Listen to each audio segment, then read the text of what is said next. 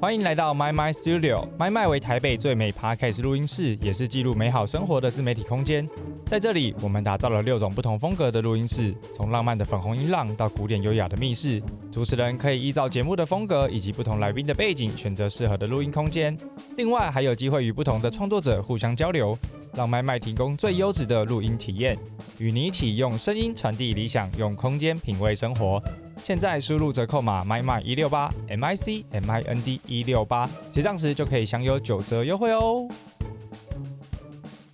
如果要我解答怎么让节目常常唱，现在看到大家做法是开心的节目，哦，怎么说？就是开心的单元。就假如说你是职人秀，那也许你接下来可能会做的是你对于这些访谈顾问或有一些访后心得，嗯哼，就有些会做访后心得嘛，那有些可能是做小单元，就可能说一周一个什么什么知识，有没有？就是他这样可以透过这两个东西去分开他的受众跟扩展他的内容的量体。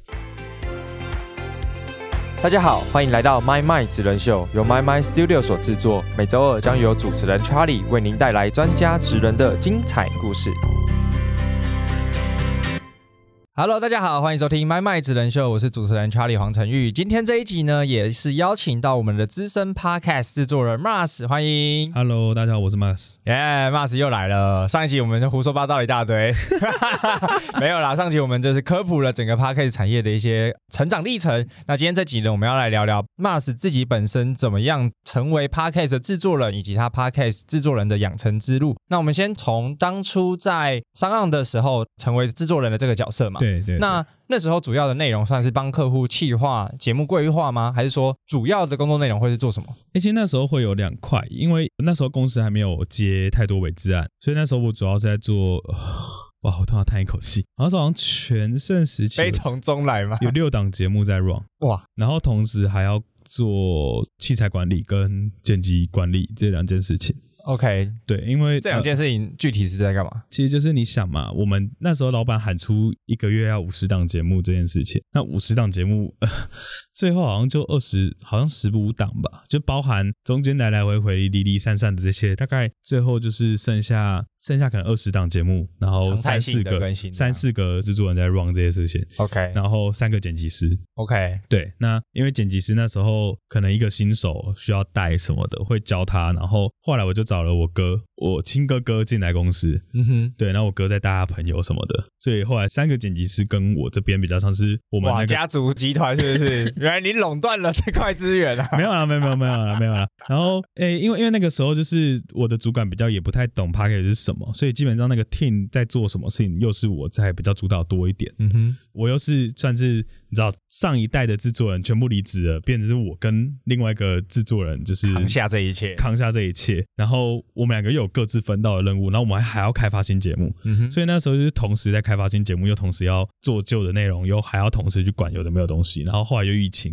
lock down，嗯哼办公室直接拉档，，OK，然后没有东西留，所以进不来啊。也进不去，所以那时候又还要同时要在家里去想怎么远端录音，怎么让这一切服务算是至少做的持续能运作这样。对，然后还要想这些解决方案。然后因为那时候后来又遇到的是疫情，疫情我们远端录音，远端录音那时候真的算感谢公司，至少在这件事上够 support，就是我们又马上去拿到一些厂商的赞助，然后就开始寄送给每一个来宾。哦，OK，嗯，那每一个来宾的运费什么的先不说嘛，然后另外一点是这些来宾的器材管理又还是要我，哦，所以我那时候去年很爆炸，就是除了要做自己的内容之外，又还要管这些利利扣扣的事情，这样子。嗯比较对。对对行政的东西这样。对对对对，所以其实我认真讲，我印象我后来进去没有半年而已，我就走了，那我就我就转接案了。嗯哼，嗯，因为我呃去年六六七月左右，我家人身体关系，我回台南部，刚好那时候疫情。对，请不要忘记去年是基本上是封城状态，封城状态。对对对对对。去年真的是封城状态，所以请不要忘记这件事，因为那件事情影响很大，是把很多东西都云端化，或是这种大家都远距办公。嗯哼对，然后我就搬回台南了。我去年有搬回台南两个月多，，OK，就只为了就是就近协助家里一些事情这样，但同时又还在做这些工作。OK。对，所以真正离职的，或者是真正转成接案的那个契机是呃家人其实是家人，哦，是因为家人，家人，或者是工作压力真的太大。其实我觉得家人就只是一个理由而已了。嗯哼，因为我真的有点大到是，我觉得，因为我你想嘛，我刚才讲那些就是，好，我们认真细讲，就是制作人这件事情，你需要做的是一档节目，你可能要写访纲或是讨论主题，然后写完访纲之后，你要进到后置，后置完之后你要上架，然后上架完之后你还要发文宣传什么的。那可能后置我们紧急去处理掉，所以还好，但上架跟前面的那个录音，还要还要排录音时间，还要跟沟通。好，一档节目要做五件事情，嗯，我那时候六档。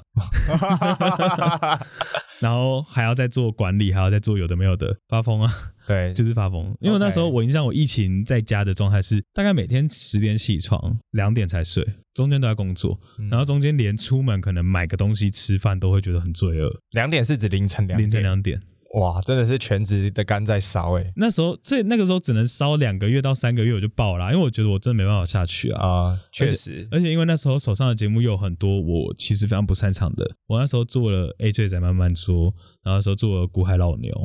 的股市的 p a r k e t 哎，最难的是动漫嘛，嗯，然后那时间点上违章，然后感官保博，然后还有一个上岸，就是台湾彩券的上岸，嗯哼，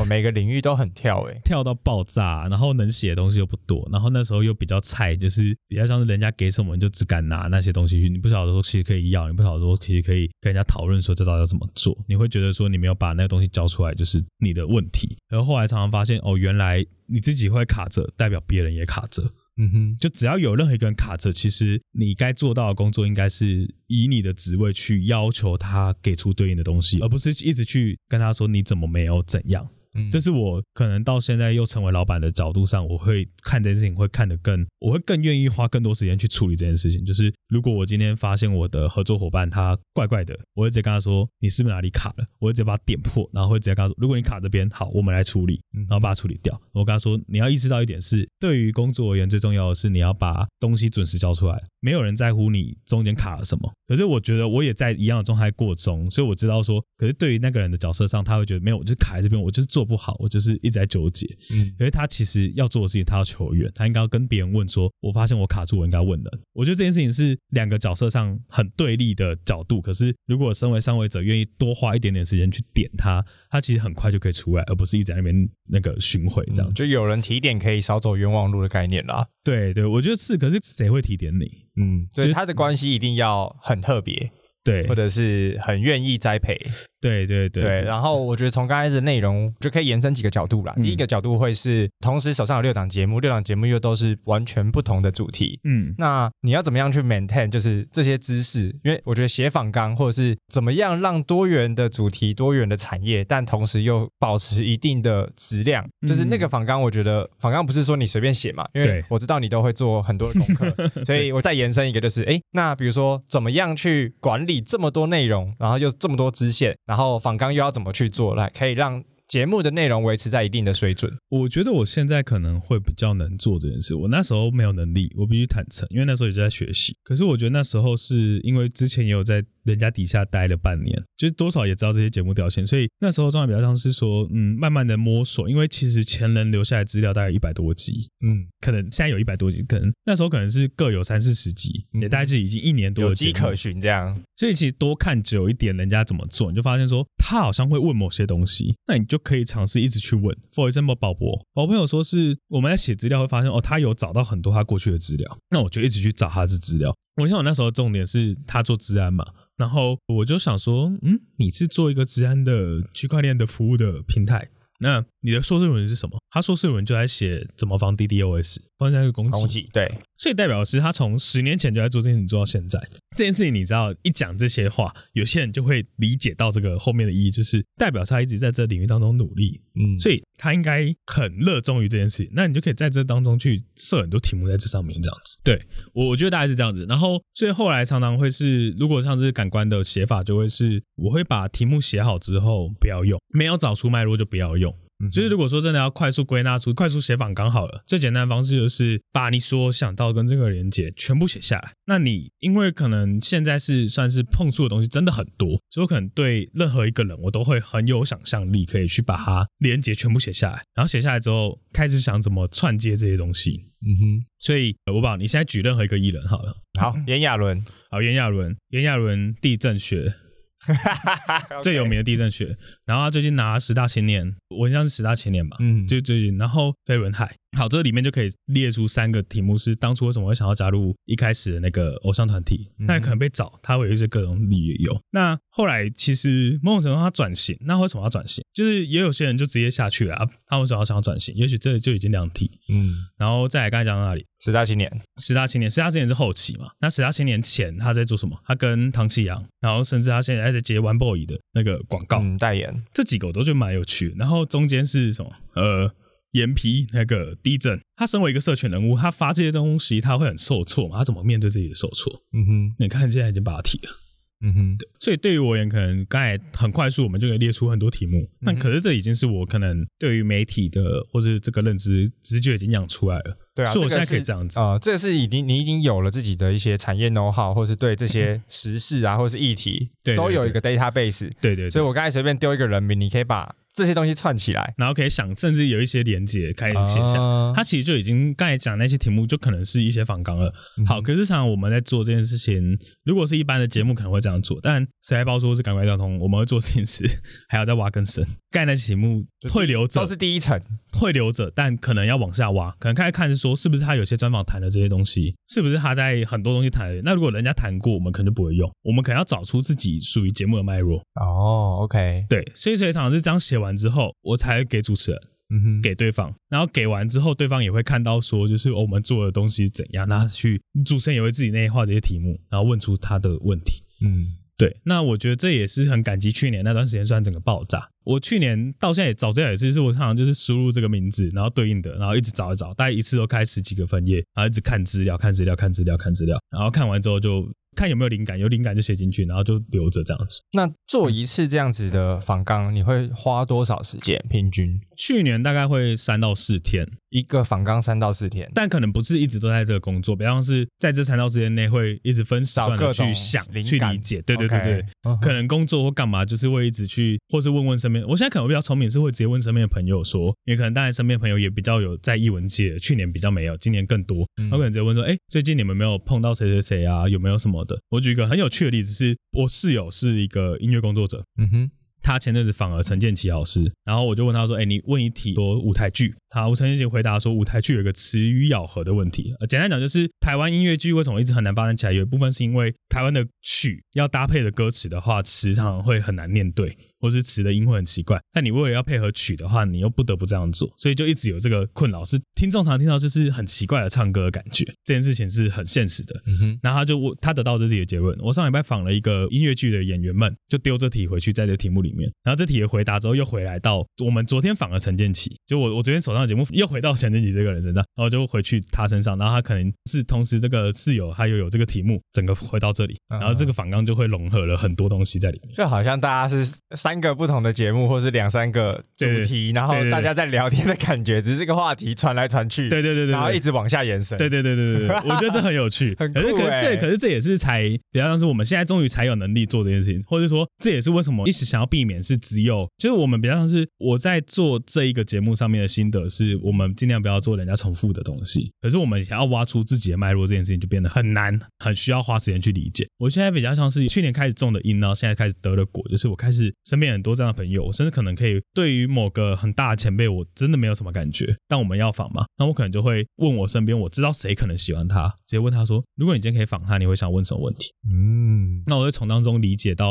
哦，他想要的脉络是这样，那个视角这样，对，嗯那我就把它融到自己身上，就是那我哦，原来我理解这个人是这样，那我就把它写在成题目这样子。哦，嗯我觉得这真的跟产业经验很有直接相关诶，就是过去那可能同时间六个节目，嗯那也塑造了一些你可以浓缩或是萃取精华、梳理脉络的这个技能跟能力，然后延续到现在，那这个也会变成是你的不可取代性。对对，因为我相信不是所有的制作人都有这个能力，或是都有这样的经历，可以对完成这件事情，所以我觉得这也会是一个非常特别而且有价值的东西。然后我觉得延伸，因为刚刚提到的比较都是接案的过程嘛，嗯，然后因为你现在也是转换了一个身份，成为老板，对。所以从接案到自己成立公司，嗯。这个实际的契机又是什么？因为我记得我们一开始在聊，你就是感觉啦，那时候你就说，呃，我还没有准备好，嗯。就是会觉得说好像开公司会有压力，嗯。甚至是说觉得还不是时候，对对对，但结果一转眼之后，你现在已经就开起来，然后甚至前阵子才在别人的节目说什么营收每个月超过十万了，耶！哎来吧，那个来 分享一下，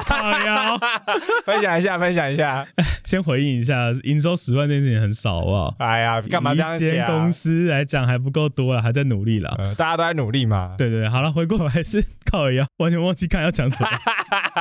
就是从个人接案哦，到个人成立公司，我我觉得我觉得那个最大的差异是我其实心里都有底，说我觉得要开。就是我跟你聊也是因为这件事，可是我觉得真正开起来的契机，其实是因为感谢之前节目某一个主持人，他就直接跟我说：“好好，你不要讨论了，我直接帮你把你的资料送给会计师，你就找他开就好。”然后隔天我就觉得哦，好，人家都已经做这人情，就真的找到会计师，真的开了这样。嗯哼，其实真的契机就是这件事情，我觉得就是你还在怀疑自我的时候，你需要一个人去帮你 push 你一把这 push 你一把，他他直接做一个最直接的方式，直接把你丢给会计师，因为你也不是不想付钱，对，就是我也不是笨，因为我我不想要做这种我其实很不擅长的事情，所以我就干脆直接付钱，我就直接处理掉了。嗯哼，对，所以那时候五月其实就给资料了，一直到七月才开起来。拖了两个月，太久了吧？你知道为什么吗？因为五六月是报税季节，会计师忙到没有时间处理。OK，确实，对，对，所以我七月就开起来。嗯然后开起来之后，其实一开始没什么感觉，一开始想说啊，我就只是一个你知道身份的，就只是啊多一个公司可以快发发票啊，开个发票啊，对，没有，后来觉得那是两件事。那那个那个思维很快转换，是因为 Charlie 也见过我们家剪辑师嘛。嗯，对，那我觉得我那时候一开始也是先以接案的合作跟他配合。我觉得另外一点是因为五六月缴的税金有点觉得，嗯这个税金拿去开公司就刚好付完那个。该省一下这样，对，可以把它 balance 一下。哎，干我那个税金付完，有种觉得啊，这可以拿去，你知道一个基本费都付完了。对啊，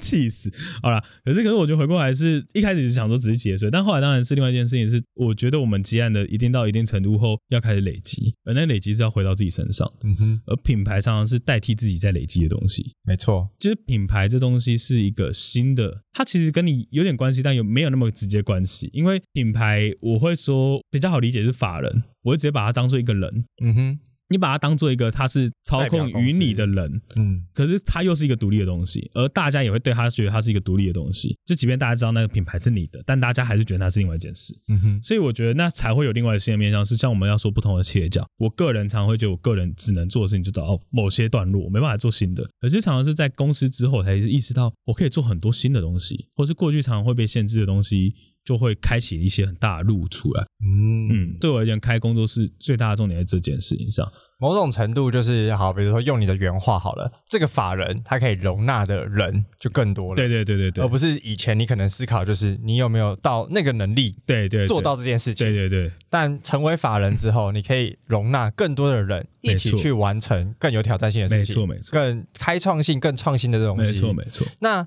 回到我觉得工作室上面，这个工作室叫江河嘛，呀。那这个名字又从何而来？哎、这个是算命来的。算命来的。哎、你不知道吗？我没跟你讲啊。哦，这个故事也蛮有趣的，就是我们家都会信屏东一间算命先。屏东哦是屏东，因为我反正我们家是做有点类物流，所以我们家很常跑来跑去，还好。然后那时候其实是我爸妈有点想要劝我打消这个念头，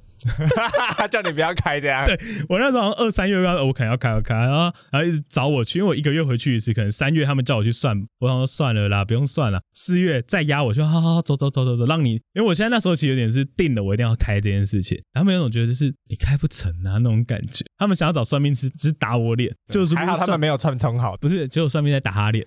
啊，真的假的？打你爸妈的脸？打我妈妈脸。其实是让我，我觉得有好好，我们不要讲那么难听，其实就是让他们安心呐、OK，就是有点说连算命都说不错。其实江河这两个字，就是因为我要开一个声音的工作室嘛。那江他觉得是因为我自己的个性比较偏直爽、直率的这感觉，然后他觉得跟所谓的蒙古那边的原本的想象的人很像。我不晓得他怎么会这样理解，但我们就原话解释 OK。嗯哼，然后所以江就是他觉得说就是呃开疆辟土是这个概念。其实新疆原本是新疆的疆，啊哈，对，新疆蒙古，然后他觉得是那种民俗性跟我的个人的个性很像，哦比较直爽这种，直爽的这种嗯大辣辣对大辣辣的，所以然后他说河的部分，因为你是声音嘛，声音就像河流一样，然后同时它又偏高山，有点像是高山流下来到整个大陆这样的概念，所以他觉得江河这两个字非常适合我。可是实际上名字是那个格布的江，然后河流的河，那。他就是说，因为这是命理名字的关系，就是什么金啊、水啊什么的安排，所以他才改成这个名字这样子。那我觉得看起来也是蛮大气，也是蛮好看的。所以原本其实还是犹豫要不要换，后来就算了算了，你们犹豫这么多干什么？先做再说。所以后来就拿这两个名字去取成工作室名称这样子。对，我突然不晓得怎么接，所以就是一个好了。其实简单讲，简单讲回来，就是它就是一个，我觉得在自己后来解读的感受上，就会是我们无边无疆嘛，声音就无边无疆，那河也是河流入各种人的耳朵里面。嗯，我自己也是后来取这个意涵去跟各种受众或者各种厂商沟通，说江河就是我们是创造各种想象力、各种可能性的一个公式，而它无边无疆，我们没有任何的界限在，我们想要尝试各种新的东西啊。而且其实和某种程度也代表就是川川不息，对，它可以有很多的延续延展，对，然后让声音可以传递的无远佛界，对对，其实就会哦，虽然管管他的，反正就会讲回来，就是麦麦其实当初在设 slogan 或者在想这个名称的时候，M I C M I N D 其实是 Mike 跟 Mind。对，所以 M I C 是麦克风嘛，就是也是声音的这个概念。对对对。那麦的其实就是我们的思想、我们的理想跟理念。对。所以 slogan 我们就把它取掉，说用声音传递理想，用空间品味生活。前一半段就是在围绕在这个品牌，所以在这里创作的这些内容都可以被无远佛界的传递出去，透过声音。但因为我们是做。空间做资产活化的，所以才会再多一个用空间品味生活。因为我觉得，从我们开这个空间到实际客人给我们的感受跟反馈，大家都会为空间可以营造出这样的氛围是为之惊艳的，对，或者是很有惊喜感。对对，我觉得这也是一个创意的呈现啊，就是原本可能是相对传统的房地产公司，对，跨界又来做一个算是一个新媒体的尝试，对，对，我觉得它也非常非常有趣。那我觉得从回到你自己在制作人养成这条路上，从你从接案，然后开了制作公司，然后到现在，你觉得这一路上以来遇到最大的挑战会是什么呢？我觉得是扩张，对我来讲。真的最大挑战是扩张，没有制度。OK，我觉得是建立制度这个过程好了。如果要讲实话，是我觉得因为在从个人工作室转成公司之后，我觉得最大感受是因为你开始成为公司，开始有各种合作会想要对你邀约，然后你常常会是觉得有意识到自己能力可能还不够，但你会想要尝试的东西，你会去接。那常常有些时候会打回到原本的合作案，其实会开始感受到你可能品质有点下滑或什么的。哦，这么敏感。嗯，然后我觉得这件事情会让我自己也会很挫折，是因为因为我有意识到我自己太忙了，那我就觉得那就是一个制度的建立。嗯哼，而这件事情其实在我一开公司当下我就想要做，但我觉得可能是因为没有能力，或是没有能力，能力跟能力，我觉得都是欠缺的，所以就比较像是说前阵子就有一些合作就有一点开始 miss 掉，或是说什么的，然后就也前阵子有点陷入一阵自己的低潮。嗯哼，嗯，我大概陷入快两个月的低潮，我也很难走出来，但我还是有一些基本的合作量要在走，所以那些合作量也是算是还是感谢有这些厂商愿意继续支持我啦，所以我们那时候也是很快的就重张旗鼓，就是。开始去找问题，开始想办法解决，然后开始建立更多制度跟让它完善。因为我觉得制度建立起来，如果大家没有遵守的话，没有意义。可是可能我们开始会讨论说，怎么做事情比较有效率，怎么做事情比较好，这种东西，我觉得算是现在算是一个品质上还不错的东西。而且我们还一直精进品质。像我最近可能也有找一些从录音室出来的剪辑师，跟他说，可不可以教我们你们的做法是什么？我想要让我们可以更进步到，也许到你们那个程度。那对于我而言，在品质上，我们也可以跟各顾客把关，说，诶，也许你在你一开始的空间上没办法做好，我们后端还是可以帮你处理好。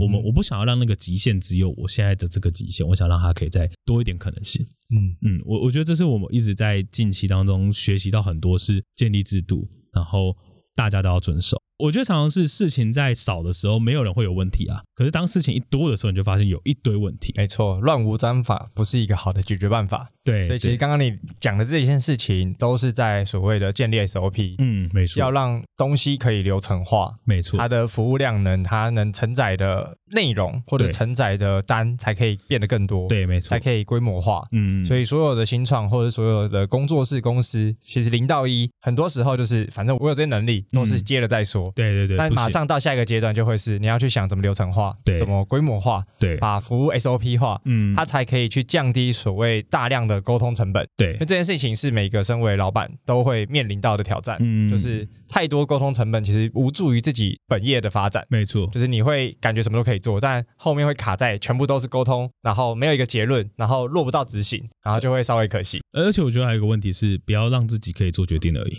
嗯，因为常常会发现很多关系或什么，都会是因为卡在可能，就算他们公司再大，就最后做决定只有上面的，嗯然后就变成是永远所有事情都卡在那边。啊，那那像我们这种又还是算身兼执行的时候，就会变成是你其实没有时间做决定，那就会让所有事情卡在你身上，那不应该啊。对啊，就是会少了那个所谓的思考的时间。对对对，那思考的时间就会影响到你做决策的效率。嗯，所以这个确实会是一个很需要学习跟一直在磨练的一个过程。对，没错啊，那我觉得从 Mars 今天这集分享很多他自己在 Podcast 制作人这一块的一些心路历程。那我觉得最后想要再提点一件事情是，你觉得嗯一个合格的 Podcast 制作人需要具备什么样子的能力？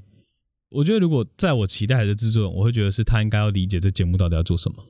嗯理解怎么跟创作者沟通，理解怎么跟来宾。如果他是一个访谈节目，他应该理解怎么跟来宾沟通，或者是也许至少跟创作者沟通好，说彼此的状态是什么。那理想上，比如说制作人跟创作者之间，他的搭配或者是他的配合形式怎么样才会是一个好的状态？我觉得没有绝对值，因为我有遇过很忙的主持人，他就是看我的访纲直接问，他问得出他问题。那也有那种会愿意讨论的主持人，或是各种形式都有遇到这样子。所以我觉得这没有绝对值，主要还是看说彼此的关系到底怎么磨合，跟也许我觉得可以更好的方式，也许回到制度这件事，我们先把该做的事情都提出来，你去领多少，我去领多少。那我对领多少是说，也许这件事情反纲是我要写好，那我就会写，那就是我该做到的事情，而不会可能很多时候我们在吵一些其实没有意义的东西，或者是你甚至把制作流程拟出来。我觉得有一个更有帮助的是，你会针对事情吵架，你不会针对人吵架。嗯哼，这件事情很重要，因为你针对人吵架，大家会情绪不爽；，因为针对事情吵架，是你这件事情没有做到，那他也可以知道他有没有做到。如果他没有做到，他就认了。我觉得没有人会那么厚脸皮，自知理亏啦。是你自己对。可是，可是如果今天这件事情没有谈好哦，拍谁你不会认，很多人会就是厚脸皮不会认，嗯哼是真的会有的。所以我觉得制度这件事情建立是常常是在身为老板，他要有想象跟理解他的背后用意。我觉得常常对我而言，花很多时间去理解他背后用意到底是什么，而且要让所有人都知道他背后用意是什么。好，但我有点离题，回来制作人，所以制作人他在这件事情上，我觉得做好之外，是他可能还要想的是怎么让这个节目成长。嗯，我觉得这也是往外扩。那我觉得如果要我解答怎么让节目成长，常常现在看到大家做法是开心的节目，哦，怎么说？就是开心的单元。就假如说你是职人秀，那也许你接下来可能会做的是你对于这些访谈顾问或有一些访后心得，嗯哼，就有些会做访后心得嘛，那有些可能是做小单元，就可能是说一周一个什么什么知识，有没有？就是他这样可以透过这两个东西去分开他的受众跟扩展它的内容的量体。那我开节目支线的概念，，对，开节目支线，或者说可能你在社群上，你可以有更多的宣传效果。就也许你现在只是把录完节目，但有些人不见得会听嘛，嗯写长文，写成部落格文，分享这个专访后的经验之类的。我觉得那都是一些针对于节目可以做到的事情跟做法。这样，嗯，对对对，我觉得这个制作人这个角色真的是不可取代，但是又有点梦幻，或是有点嗯模糊，嗯，理因解为有点某种程度有点像是他感觉要做的事情很多，很多。但有没有一个制式的参考架构，或者是一个嗯，就是很流程化的东西，是我觉得一般人他也没办法很直接的去理解，嗯。就会觉得说，哎、好像制作人很忙，或者是制作人到底就是做了哪些事情，其实他们不晓得。比如说像我们刚才前面聊到整理访纲这件事情，嗯，很多人可能会觉得他啊，不就是写个几个问题嘛？哦，no no no，那但那个但对，因为因为你会知道专业的制作人去设定对。访纲，它会是一个大量前置作业的一个过程。对对，对。所以我觉得这透过这一集，其实也是还原，就是我相信我们节目有一些创作者在听啦，嗯嗯。但有些创作者他自己就身兼制作人，所以对。对对，他可以其实让他还原这整个产业的面貌，就是嗯。其实制作人要做的事情真的很多。对对，那最后 Mars 可不可以帮我们算是简单的总结归纳，就是整个制作人从一个节目的开始起头到嗯。节目制作上路这一个路径上需要做哪些事情？OK，呃，可能一开始的节目设定主题，然后你要跟对方讨论说你要的内容是什么，然后以及是整个的节目的访谈方向定调，就是是访谈吗？是单口吗？是两个人对谈吗？等等的。那主题方向内容后，我们可能会做的事情是开始要做设计，因为你要做封面，然后做完设计之后，可能要开始帮他开所有的账号，Hotinn、Facebook、Instagram 诸如此类的。如果有包含到这些，然后做完这些之后，开始录音第一集。那通常讲，我会习惯是因为所有人一定都不晓得到底在干嘛嘛，嗯，所以我就会在第零集到第一集的时候，康康就会说，那我们先进录音室聊天，或者是可能一开始你们在合作之前，你会先聊个天，他们也许有想做的想法或什么的。那如果是很有想法的，他在这时候就把全部人立起来。可是我觉得制作人可能像是这些表格先列好、填好就是答案了，不用再彼此怀疑，它就是一个 check 表格，check check check 都有 checklist 的概念。对对对，然后 check 好之后，第一集、第二集也许是开始讨论方向或内容什么的。那也许制作人你够有经验，我现在不晓得要拿什么节目作为举例，对我现在我你还是你开一个题我比较好。嗯，你想你现在随便想一个类型的节目这样子，访谈类型好了，就一样用访谈类型访谈啊什么啊，不然方向啊，职人秀好了，拿好职人秀职人秀来举例。如果是用职人秀，可以我现在很明显定调的是你的职人秀是你要访职人嘛，嗯哼，然后你第一、第二集应该也可以想象它大概长这样子。然后因为你看起来你想要设定的是二十分钟，因为想要狙击的是那些愿意听节目但可以轻松听的节目的创作者嘛，嗯哼对吧？所以很明显这个节目就不会做得很深，你就不会挖那么深。嗯，但你可能就会设定的是让这些来宾很轻松的去聊这些东西。那我觉得那就是主持人功课，或是制作人功课，因为制作人可能可以在这些东西当中，它是很明确的主题，所以他可以列出很多很知识的问题，就是你怎么创业啊，你为什么创业，叭叭叭之类的。跟可能因为你跟我的够了熟，所以你现在提纲可以写成怎样子，嗯，对。但如果今天是一个完全陌生的，你要怎么写题目，就会很难嘛。那我觉得那就是收集资料的过程，就是我们开始看这些资料，然后去写完，所以访纲等等等的，然后后置上架，因为制作人可能常常会在现场录音，然后你可能还要去理解一下器材的设定什么的。然后如果你有剪辑师，像我有剪辑师，我可能是我常常会在录音的当下去记录这一集内容大概聊了什么，然后还有有没有什么声音的问题。那我在后置的时候可以丢给后置师、剪辑师那边说，哎，你可能哪边要注意一下声音要怎么处理，因为这些是我懂的技术。嗯。然后处理完之后，我们再到他给我音档之后，我可能会回听去确认整个音质有没有问题，以及我可能还是会回去看我自己记录的笔记那些，然后去写上架的内容，嗯，然后这样基本上就可以出出去了。嗯，它已经是一个很完整的过程，而且因为你本来就是身兼执行，嗯。所以其实你会在制作的过程当中就会去留意哪些东西，你只要把它可能简单的 note 起来、记录起来，其实可以大量减少后置人的负担。没错，我觉得会，它会让整个团队的工作效率提升。很多很多。对，很多，我觉得这个很重要。就是其实某些时候，身为主持人，如果我们也有余力，现场多做一些这些记录的话，对对对，其实也会让我们合作或是搭配的这些剪辑伙伴或者是后置的伙伴，嗯。他可以实际上减少很多负担。没错，没对啊，，那我觉得还有一个我很有兴趣的一个切角跟议题啦，就是嗯像现在我们刚才有提到，就是我们可能会把 podcast 比喻成像是传统的广播节目，嗯，只是现在就是一个随时都可以收听的方式嘛。对，那你自己又觉得，就是像这种类型的新媒体，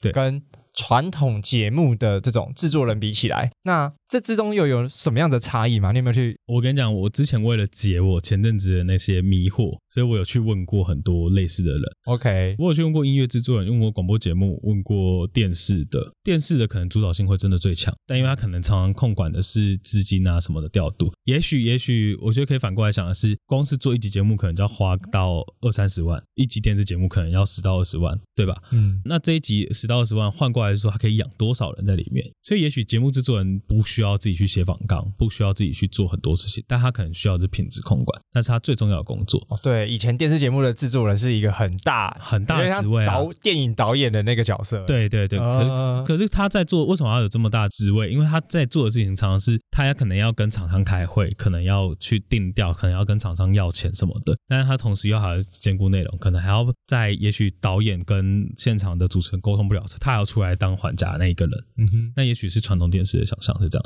那广播的话，广播它有制作人的角色，广播比较像主持人就是制作人，哦，可是他会有配一个节目企划，去帮他写这些访纲的内容等等的。嗯那我觉得到 podcast，他其实这个制作人为什么会一直觉得很摆荡，是因为大家常常想象的制作人会是电视的制作人，啊，大家都把电视制作人想很高，可是没有想到的是，其实有些行业是没有制作人，或是说并没有一个监督者。其实我觉得制作人他叫 producer 嘛，嗯他其实是一个监督的角色，你知道嗯，他其实不应该是下来做的，但因为我们行业别关系，我们没有那么多的资源去做这些事情。对，就所以就变身兼执行。对，所以其实常常是大家都误以为我还要去身兼执行，或者是说，其实常身为制作人的角色，我觉得那就会回到还是为什么我一定要去定内容？内容不见得是我啊，一定是可能你自己也对内容很有想法。我可能是对于你而言，我的重点是我把这个节目做好。我把这节目从，也许我觉得实际上跟我合作的对象，可能最后的一个经验是他大概只要做三件事情就好：确认访纲来现场听音档没了。哦，有没有感觉蛮轻松的哦？对啊，可但他还是要做自己的主持人功课了。没错，可能我们确认访纲就是，也许可能我还要邀访来宾之类的。嗯，那当然，我觉得这也是讨论的范围，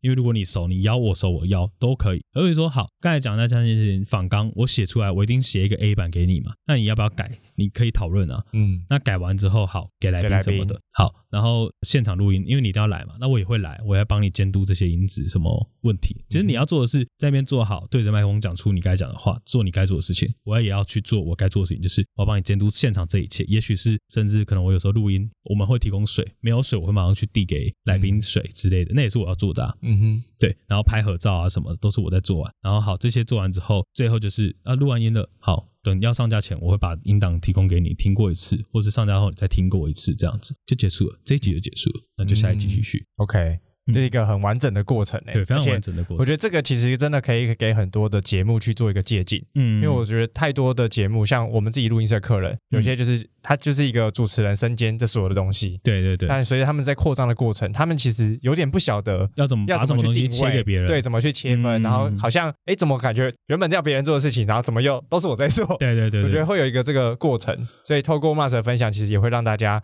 更理解，就是到底身为一个好的制作的节目，或者是身为一个产业，因为我觉得某种程度你也在为这个产业定定一些规则，对对，对或者是一些规范。对对，对因为刚好从你的角色从一九年开始，然后你也有资格啦。从我的角度来讲，我不要让你自己讲嘛，对，你会害羞，我知道。对，然后就是从你的角度，你也很适合来做这件事情。嗯我们不要讲资格好了，嗯我们讲很适合，嗯因为你刚好待过的角色也很多，嗯，嗯所以你也更了解这个产业的全貌。对所以今天这集也非常感谢 Mars 跟我们分享在整个制作人的养成之路，以及制作人怎么样跟主持人的搭配，还有对于制作人到底该执行哪些内容细节。嗯，然后甚至说，呃，做访纲的一些功课，我觉得或多或少都有提到，所以我觉得这集真的非常适合在这个产业的你，不管你是创作者，不管你是 podcaster，我觉得收听这集一定都会有非常大的收获。所以呢，今天也感谢 Mars 跟我们分享了这么多。下一集呢，我们会来聊到就是身为一个 podcast 产业的 OG，对于这个产业未来的看法。那欢迎听众朋友们敬请期待，我们下期节目见，大家拜拜。拜拜。